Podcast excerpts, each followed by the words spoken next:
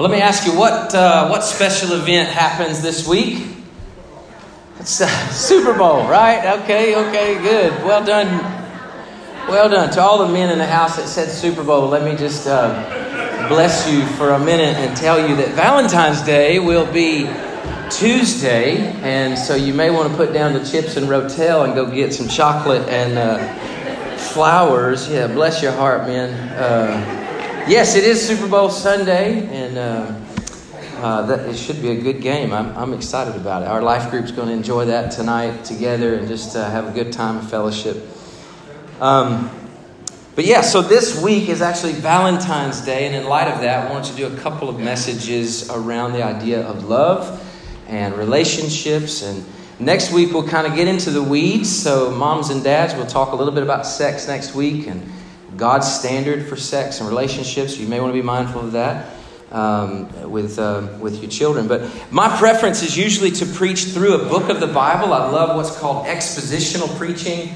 I love to take the, take the Word of God and just walk our way through a book of the Bible. That's my preference. But occasionally we'll do a few topical messages, which is really more where we take a topic, we look to the Scriptures for what does God say to us about this idea, this concept, and then we take that text, whatever that may be, and then we work through that text expositionally. All right, so today and for the next couple of weeks, that's what we're going to do. We're going to do a short series, three weeks.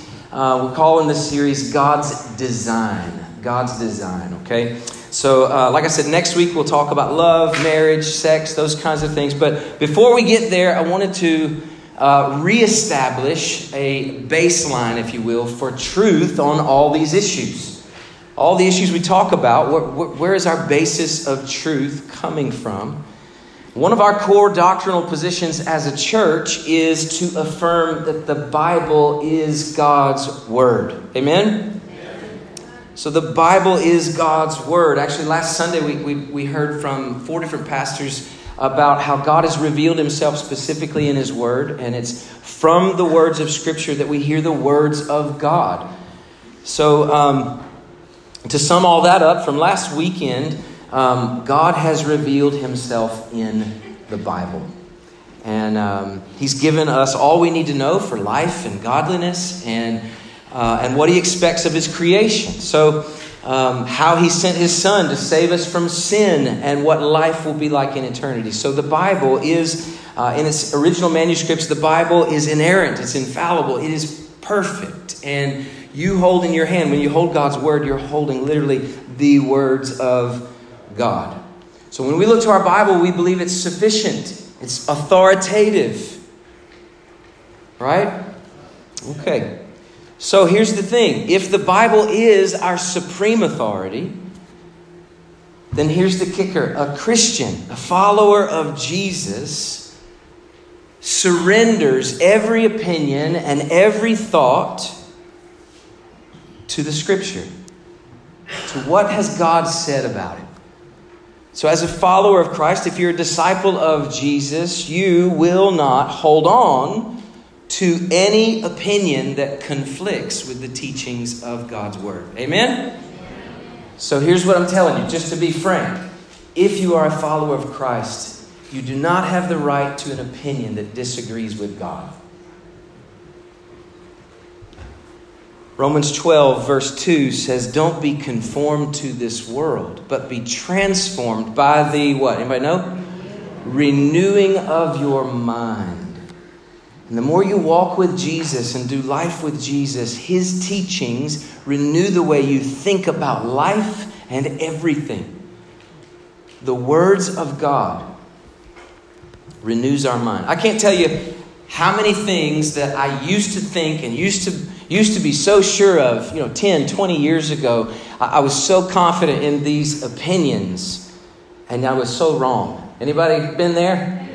I look back at myself 20 years ago and I think, man, what an idiot. um, and probably I'll look back 10 years from now and think the same thing. So bless your hearts for putting up with me, right? Um, what is it that changes us? What is it that has changed me over the years and the things that I thought so I thought so confidently? It's not the trends of our culture that changes my mind. It's the more in the Word of God and the more in connection with Jesus Christ that has changed my mind. He's the one radically renewing and radically changing me. And so I'm, thank God, more like Christ today than I was 20 years ago. That's the change that's happening. And I pray that that would be the change that happens to all of us. May God be consistently, continually conforming us, transforming us into the image of Christ. So let me ask you, just point blank, if you believe something today and have really deep held feelings about it, but as we open the scriptures, we discover the Bible actually teaches something contrary to that. Will you today let go of what you think and embrace what the Bible teaches? Will you? I want you to answer that in your own heart. If you're holding firm to a thought or an opinion, and we come into the scriptures and the Bible is clear that your opinion is wrong, will you be transformed by the scriptures? I pray that you will. Every time we come to God's word and we walk with Christ, we ought to be like, like putty in his hands Lord, shape me, change me. If I'm wrong, throw it out. Make me new, right? Okay, so he's always changing our minds. He's helping us to see his ways, and in the process, we learn as disciples of Jesus to reject our own. It's a constant process of repenting of wrong thoughts and embracing God's thoughts. So, here's where we're going to start. We're talking about God's design. So, will you grab your Bible and open to page one? Open to Genesis chapter 1, and we'll begin reading in Genesis chapter 1 and 2. Just going to read a few selections from chapters 1 and 2. Hopefully, this will be some familiar scriptures to you. But when you find your place there, would you stand to your feet in honor of God's word? All right. Good deal. It's page 1, right? So, should get there relatively quickly.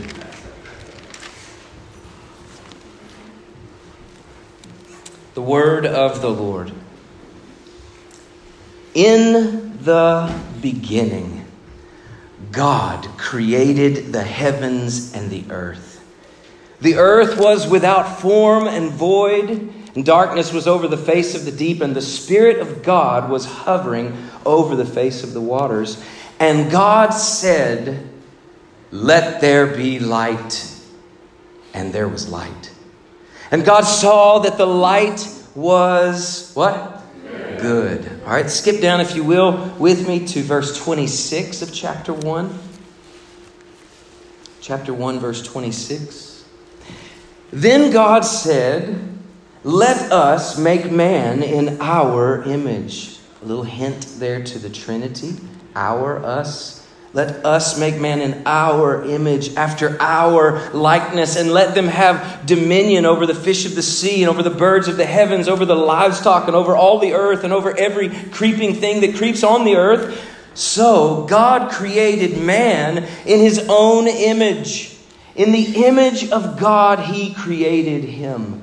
Male and female, he created them. And God blessed them, and God said to them, Be fruitful and multiply, and fill the earth and subdue it. Have dominion over the fish of the sea, over the birds of the heavens, over every living thing that moves on the earth. Skip down to verse 31. And God saw everything that He had made, and behold, what's it say? It was very good, right?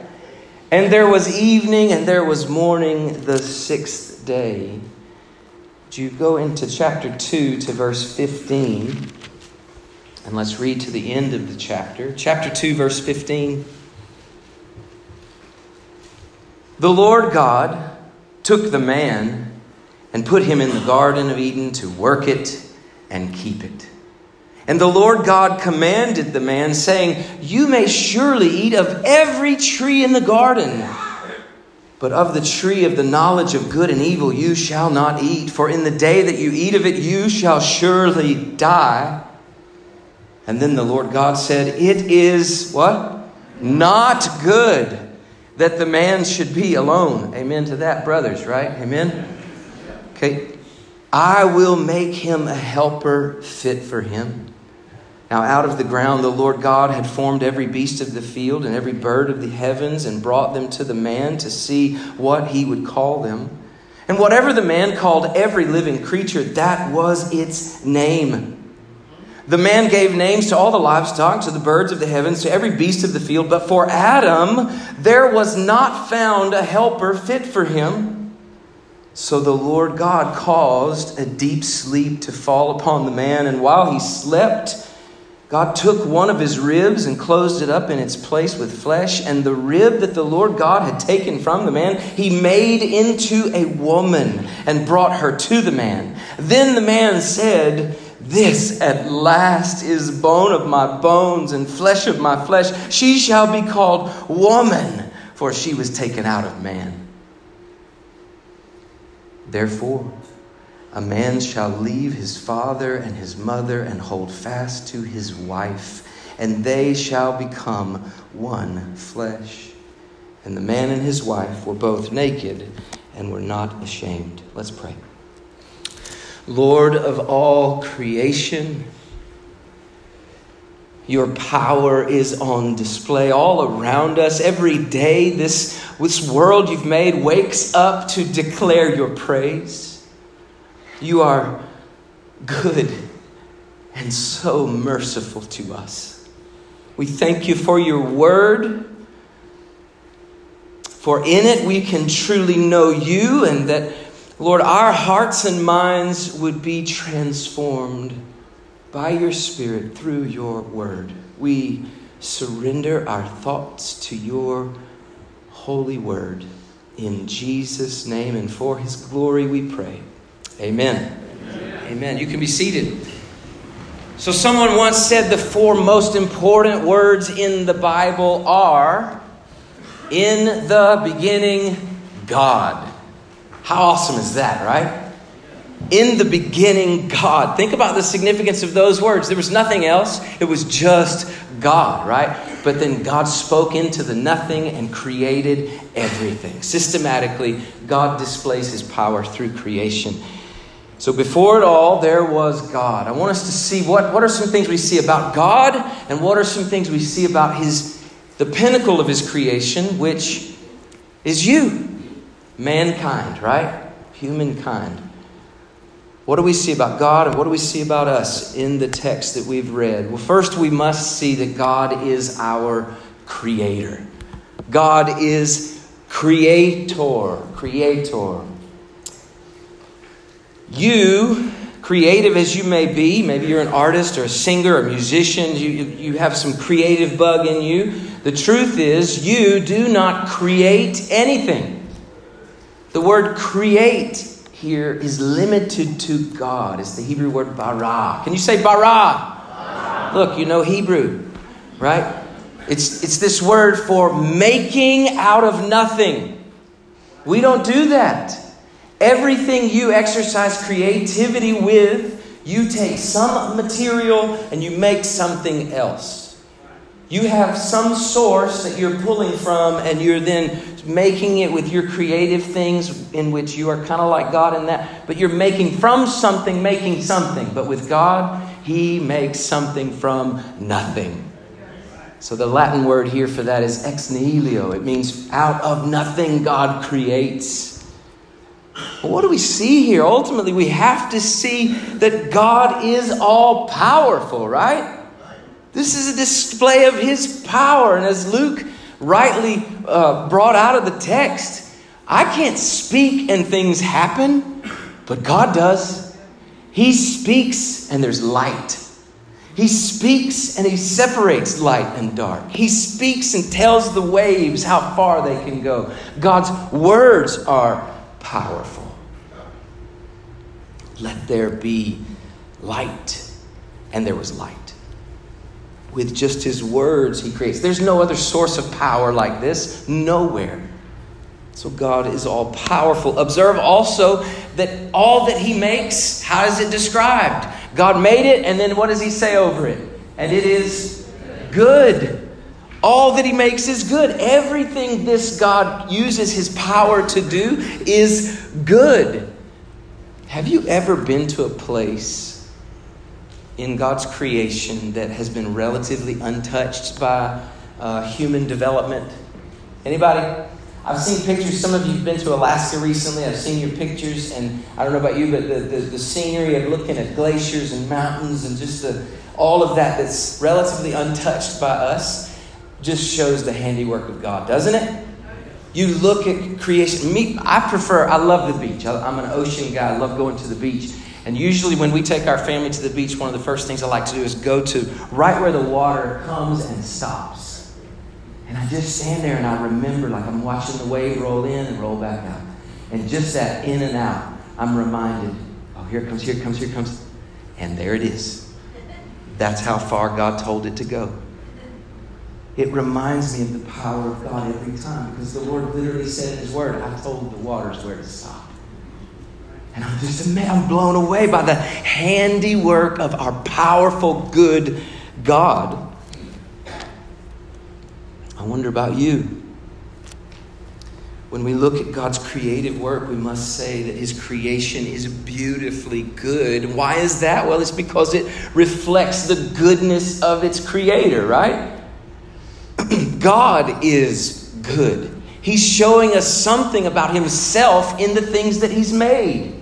And it ought to be that way. You know, when you see a beautiful sunrise or a beautiful sunset, it ought to, you don't get just enamored with the creation. Think about the one who did it. He is good. And so all that he has made, now listen, and all the details of his design are wonderfully good. Well, then we see that this creator God speaks not just to create, but he gets really personal with his creation, right? In verse 26, God spoke to man. He had not spoken to the sun or to the stars or to the plants or the animals or any of those things. He had not spoken to them. But to man, God speaks. He's powerful, he's good, and he's relational with man. When he speaks, again, he's revealing things about his own character, his goodness, his kindness. Think about what God said to man. He said, Man, be fruitful and multiply. That's good news, men. Right? Come on, you can say amen, guys. It's good news. It's a good gift from God, right? Be fruitful and multiply. This is a good thing from God. And then he says, Hey, look around you. I've given you so much good food to eat. You can eat from that tree over there, that tree over there. You can eat those plants. You can eat that stuff. There's so much good to eat. Enjoy it. This is a good God. He speaks kindness to you and to me, His creation, right? Then, in love, God gives a warning. Only don't eat from that tree. If you eat from that tree, you will die. Right? Now, here we see God acting as a father over his beloved creation. As a father, you know, I want my kids to enjoy life. I want them to, to celebrate and enjoy life. And uh, at the same time, I speak warning over them when, when my boys in particular, let me tell you something, girls and boys are not the same. Anybody know that? Uh, we have two year old twin boys we thought we knew what we were doing with this parenting thing with our three girls. We have lost our minds, y'all. Um, I, I, don't, I don't even, um, Mom, I'm thinking what goes around comes around, right? I can't, I, no wonder you're crazy. Um, we drove, we drove her mad, and now it's coming back around. Um, I can't keep track of the destruction. I just can't. But a good father gives warning, right? I'm like, boys, get out of the road. What are you doing in the road again? It's constant. You're going to die. A good father warns his children. And God is a father over his creation. He says, if you eat of that tree, you will die. Now, here we, we laugh, but I want you to see something about God. God has ultimate authority. Not only does he have the power to speak it and it happen, but He speaks to you and me and He sets the boundaries. God says, enjoy it all. But if you do this, it will not be good for you. He sets the boundaries. Why? What does it teach us about Him? it teaches us that He has ultimate authority. A few other ways to say the things that I've just said, just to give it a different inflection, is this God is the designer. He is the designer. Everything He has made was made with intricate detail. Everything. Just think for a minute about a plant and all the little things you learned when you studied plant life in school. I, I don't remember them, but just think about those details, right? Or, or maybe, maybe just think about the intricacies of your body. there is a flap of skin in your throat somewhere. Medical people, don't send me an email. Um, you have two tubes in here somewhere, right? One of them called the trachea. What that the trachea takes air from your mouth and nose area down into your lungs, right? That's its purpose to pull air in, push air out. I just use my trachea. Then there's another tube here called the esophagus, right? And the esophagus, when I put food in, the esophagus takes that food and brings it down into my stomach. Now there's a little flap like a little flange. In there, you know nothing about it, but God has intricately designed this little flap to decide which two things go down. How important is that flap?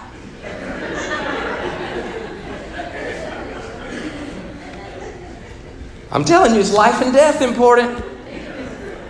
You put a hot dog down your trachea, you'll regret it.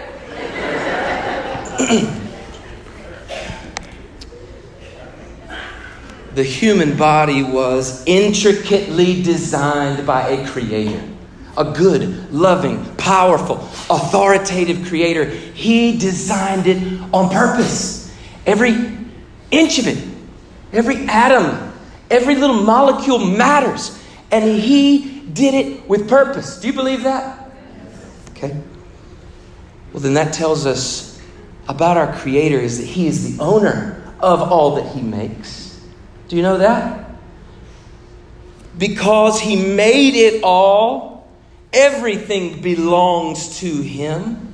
Exodus chapter 19, verse 5. The scripture is super short and super clear. You can memorize this one. God said this All the earth is mine. My children quote the Lord all the time Mine. Mine. Psalm 24, verse 1 The earth is the Lord's and everything in it, the world and all who live in it. You belong to God. He owns you. He should. He made you. So he's the owner. Thirdly, he is the master. So, just rephrasing all the things we've already said, but everything he has made is under his authority, under his rule. He actually has the right to tell you, don't do that. If you do it, you'll die. Do you see the exercise of authority God exercised in the garden? He still has it. When he told Adam and Eve, you can, you can eat of everything, but if you eat of this tree, I'm setting a boundary for you, and if you eat of this tree, you will die. God still has that authority over you and me. He's the master.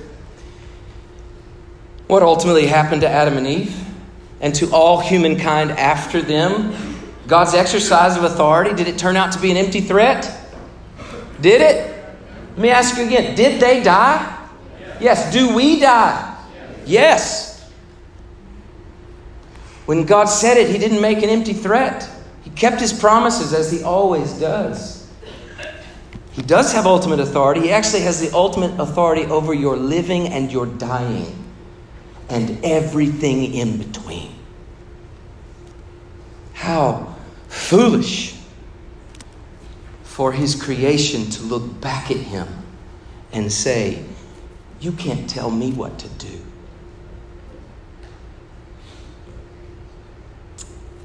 I think I can remember the moment I heard that from my child. I, I do. I remember that child's life flashing before my eyes.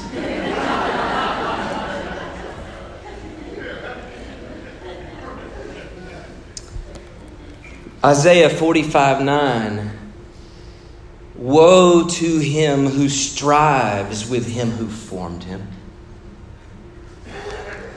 A pot among earthen pots. Does the clay say to him who forms it, What are you making? Your work has no handles.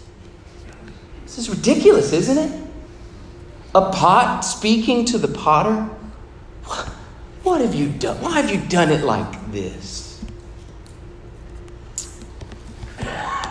Well, now that we've seen some things about God, let's zoom specifically into God's creative work of creating humans, creating humans. One thing we must see from this text is that God created man in his own what? Image. Now, this is a huge theological concept. We will scratch the surface today. But everything in creation reflects the goodness of God. But nothing else in all creation bears his image the way we do. God made man unlike anything else. We were made to be image bearers of God, made after his likeness, verses 26 and 27. So listen up God himself made you with his own fingerprints. The fingerprints of God are on you. Listen to me. This is where your worth is. This is what makes you valuable. Is that you are made in the image of Almighty God.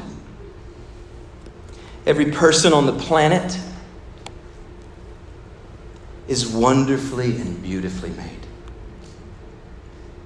The psalmist writes in Psalm 139 For you formed my inward parts, you knitted me together in my mother's womb. I praise you, for I am fearfully and wonderfully made. Wonderful are your works. My soul knows it very well. My frame was not hidden from you when I was being made in secret. Listen to these words intricately woven in the depths of the earth, your eyes saw my unformed substance. In your book were written, every one of them, the days that were formed for me, when as yet there was none of them. That's amazing, isn't it? God has written your story. You're just living it one day at a time. But He wrote it from weaving you together in your mother's womb to the day you're in a casket. He's got it. He's your maker, your authority, your master. He owns you. And you have been wonderfully made in his image. God created man in his image, but he created man also for his glory. This explains his command to reproduce and fill the earth, doesn't it? That man and woman were made in the image of God, like these little image bearers like little mirrors that reflect his character. And then God says, Be fruitful and multiply. I want my glory to cover the earth as the waters cover the sea. So be fruitful. Show the world what I'm like. Man was made for the glory of God. Isaiah 43 again the Lord speaking, he says, I will say to the north, Give up, and to the south, Do not withhold. Bring my sons from afar, my daughters from the ends of the earth. Listen to this phrase Everyone who is called by my name, whom I created, what's it say? For my glory, whom I formed and made.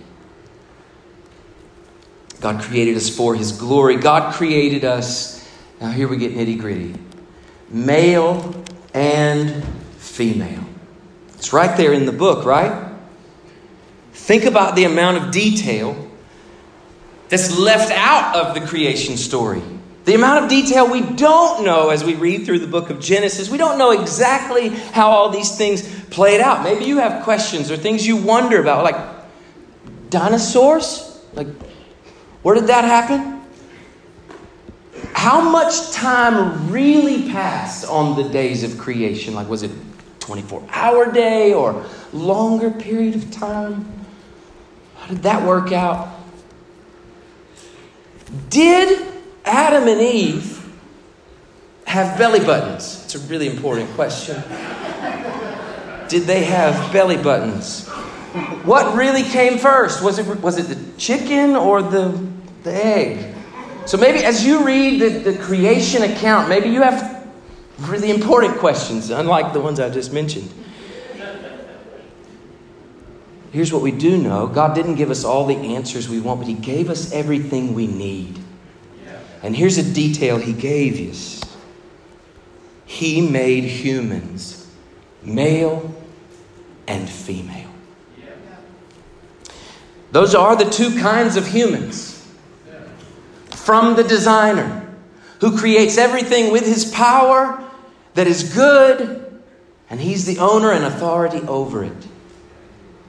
He has made us male and female. There are no other options. His design plan was not incomplete, it was not lacking. Sin had not entered the picture, so nothing is tainted. Everything is perfect, and the perfection of God's creation made man, humans, male and female, right? Now, I don't want to be insensitive. I know people in our culture today struggle with gender identity issues, and all I would tell you is this They've lost sight of the bedrock of their worth, which is we are made in God's image. Every one of us. Here's the truth if God made you male, He designed you intentionally and purposefully for manhood, to be masculine and manly.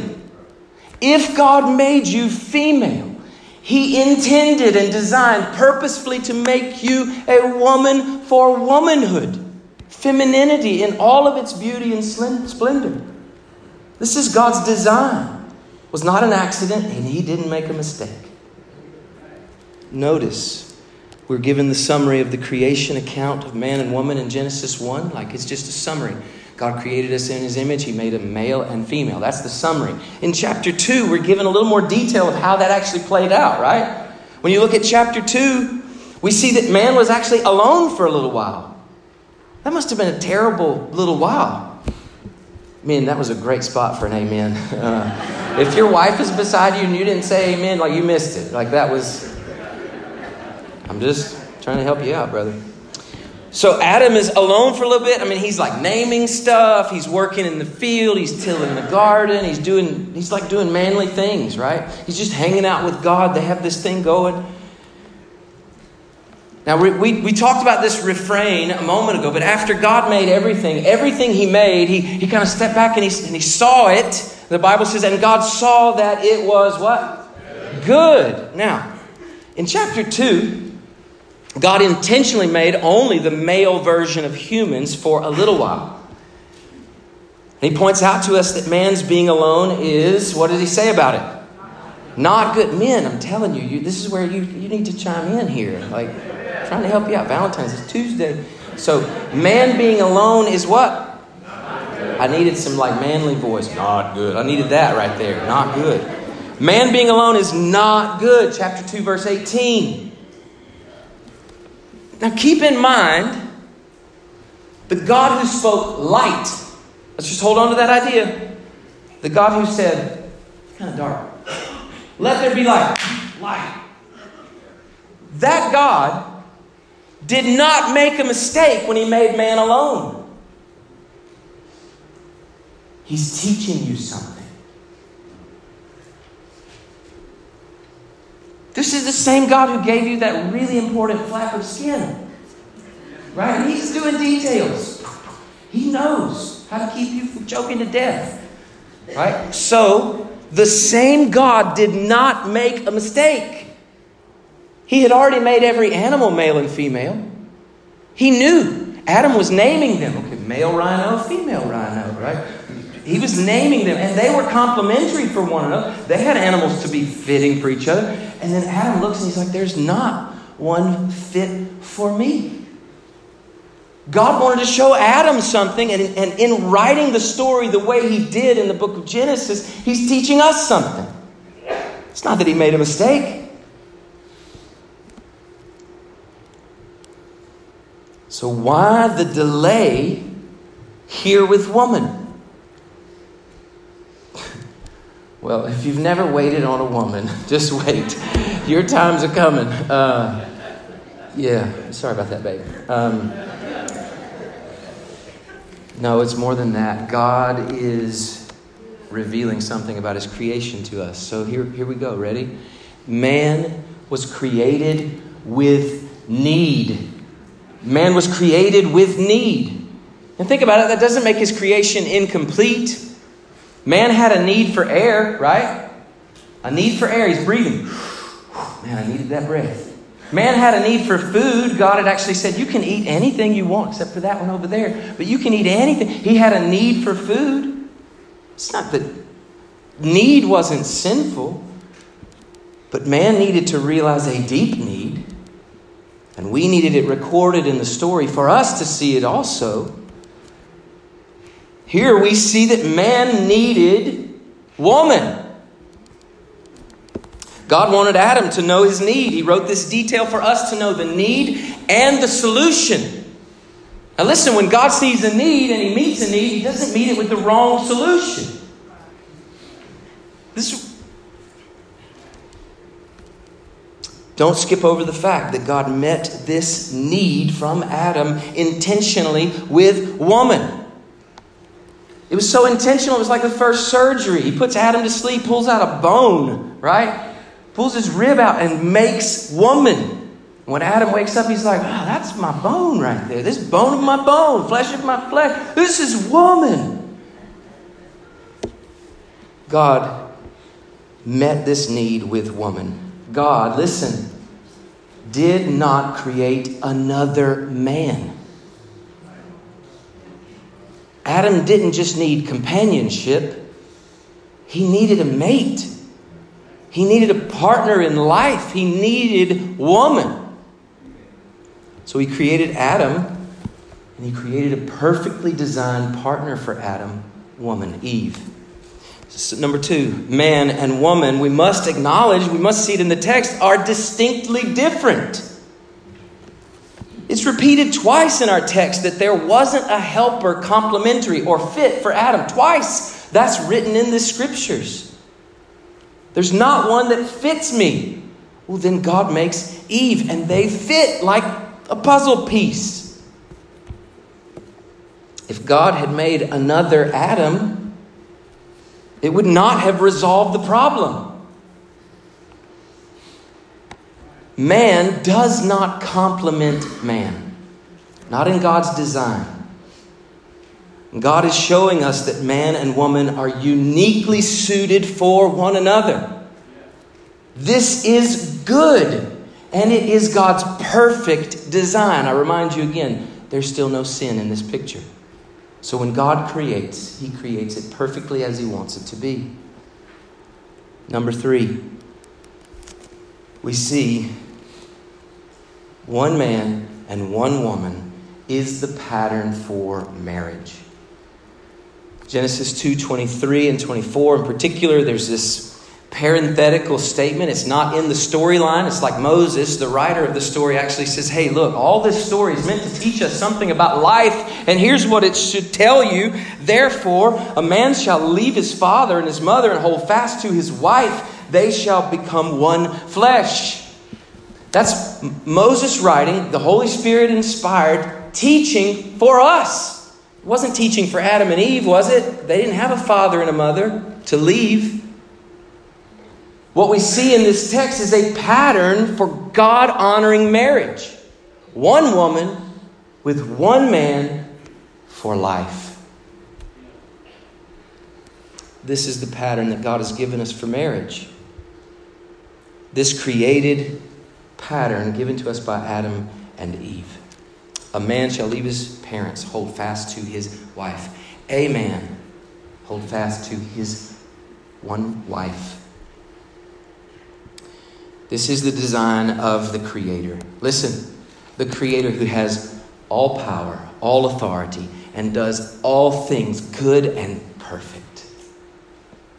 This text ends, right?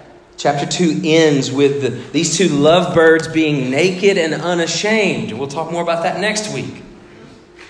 It ends with them being naked and unashamed. What God had done was beautiful and right and perfectly fitting. This is beautiful in a way that we, married people in the room, only kind of know, right? Even in a wonderful and loving marriage, sin has tampered with our sense of trust and security in your most vulnerable moments. Am I right? Even in a great, healthy marriage, things are still not quite unashamed. But not so with Adam and Eve, at least at this point. They were living God's good and perfect design. God is a good designer. You agree? Well, this was absolutely wonderful. So, let me just make a few statements here and we'll finish. I know probably the breakfast is settling, it's warm in here. So, hang with me for a few more moments. Christian brother and sister, listen, you know this. 20 years ago, the statements I've made today from the Bible were not controversial. They were widely accepted as true. It was assumed realities. But today, biblical convictions, especially on these issues, is very unpopular. Would you agree? In fact, in the years to come, this very sermon might possibly be labeled hate speech. Just because I've said a few things specific from God's Word about how He ordained for our sexes to work and how He created us intentionally. But I want you, I want to assure you, it is not hate speech.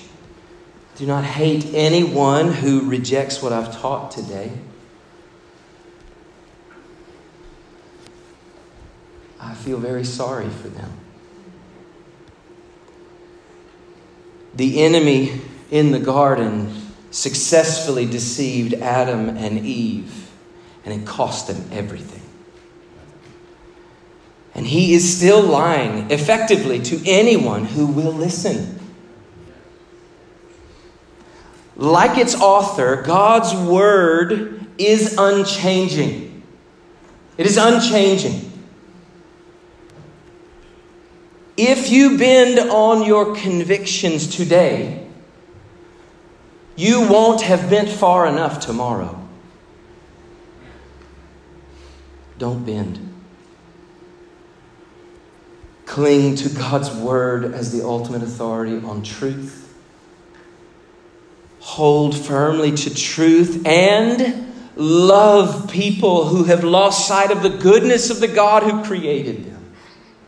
Love people, all people, no matter their struggle. Love them because they're image bearers of a creator that they are rejecting. So we love people, but we do not lie to them. Is this hard to do, church? It's hard. When you are pressed to answer really difficult questions, it's easy just to either stay silent or to divert or even to nod your head in agreement with a lie. I beckon you, don't do that. Find the road of loving people with truth. The Bible says that we speak, we are to speak truth in love. Every one of us is a sinner. Amen? Every one of us. If you've been saved by the blood of Jesus, you did not deserve it, right? It's by His mercy and His grace that sinners come to be born again. And there is no sin too big a barrier for the mercy of God.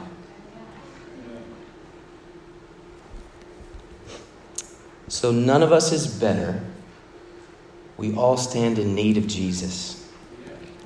We have no high horse in this world, but we do have a high and holy King.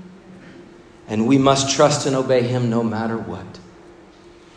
If you're listening and you think you'll find yourself or your true identity or your self worth by changing who God made you to be or who He made you to be with, you won't find your worth there. You will get to the other side of that journey and still feel the emptiness you feel today. Because you are fearfully and wonderfully made by a good God who designed you with great intentionality. Your worth and identity is in God. He loves you so very much. In fact, He loves you so much that even while we were still sinning, Christ died for us, right? God's love is displayed in that He didn't expect you to clean up your act before He came to you. He has already come and given His perfect life so that sinners like us can be saved and set free from the deceptions of the enemy. God is good. His design is good. His plan for you is good. Amen, church? So turn to Jesus. Reject the lies of the evil one and trust a good God who gave his only Son for you.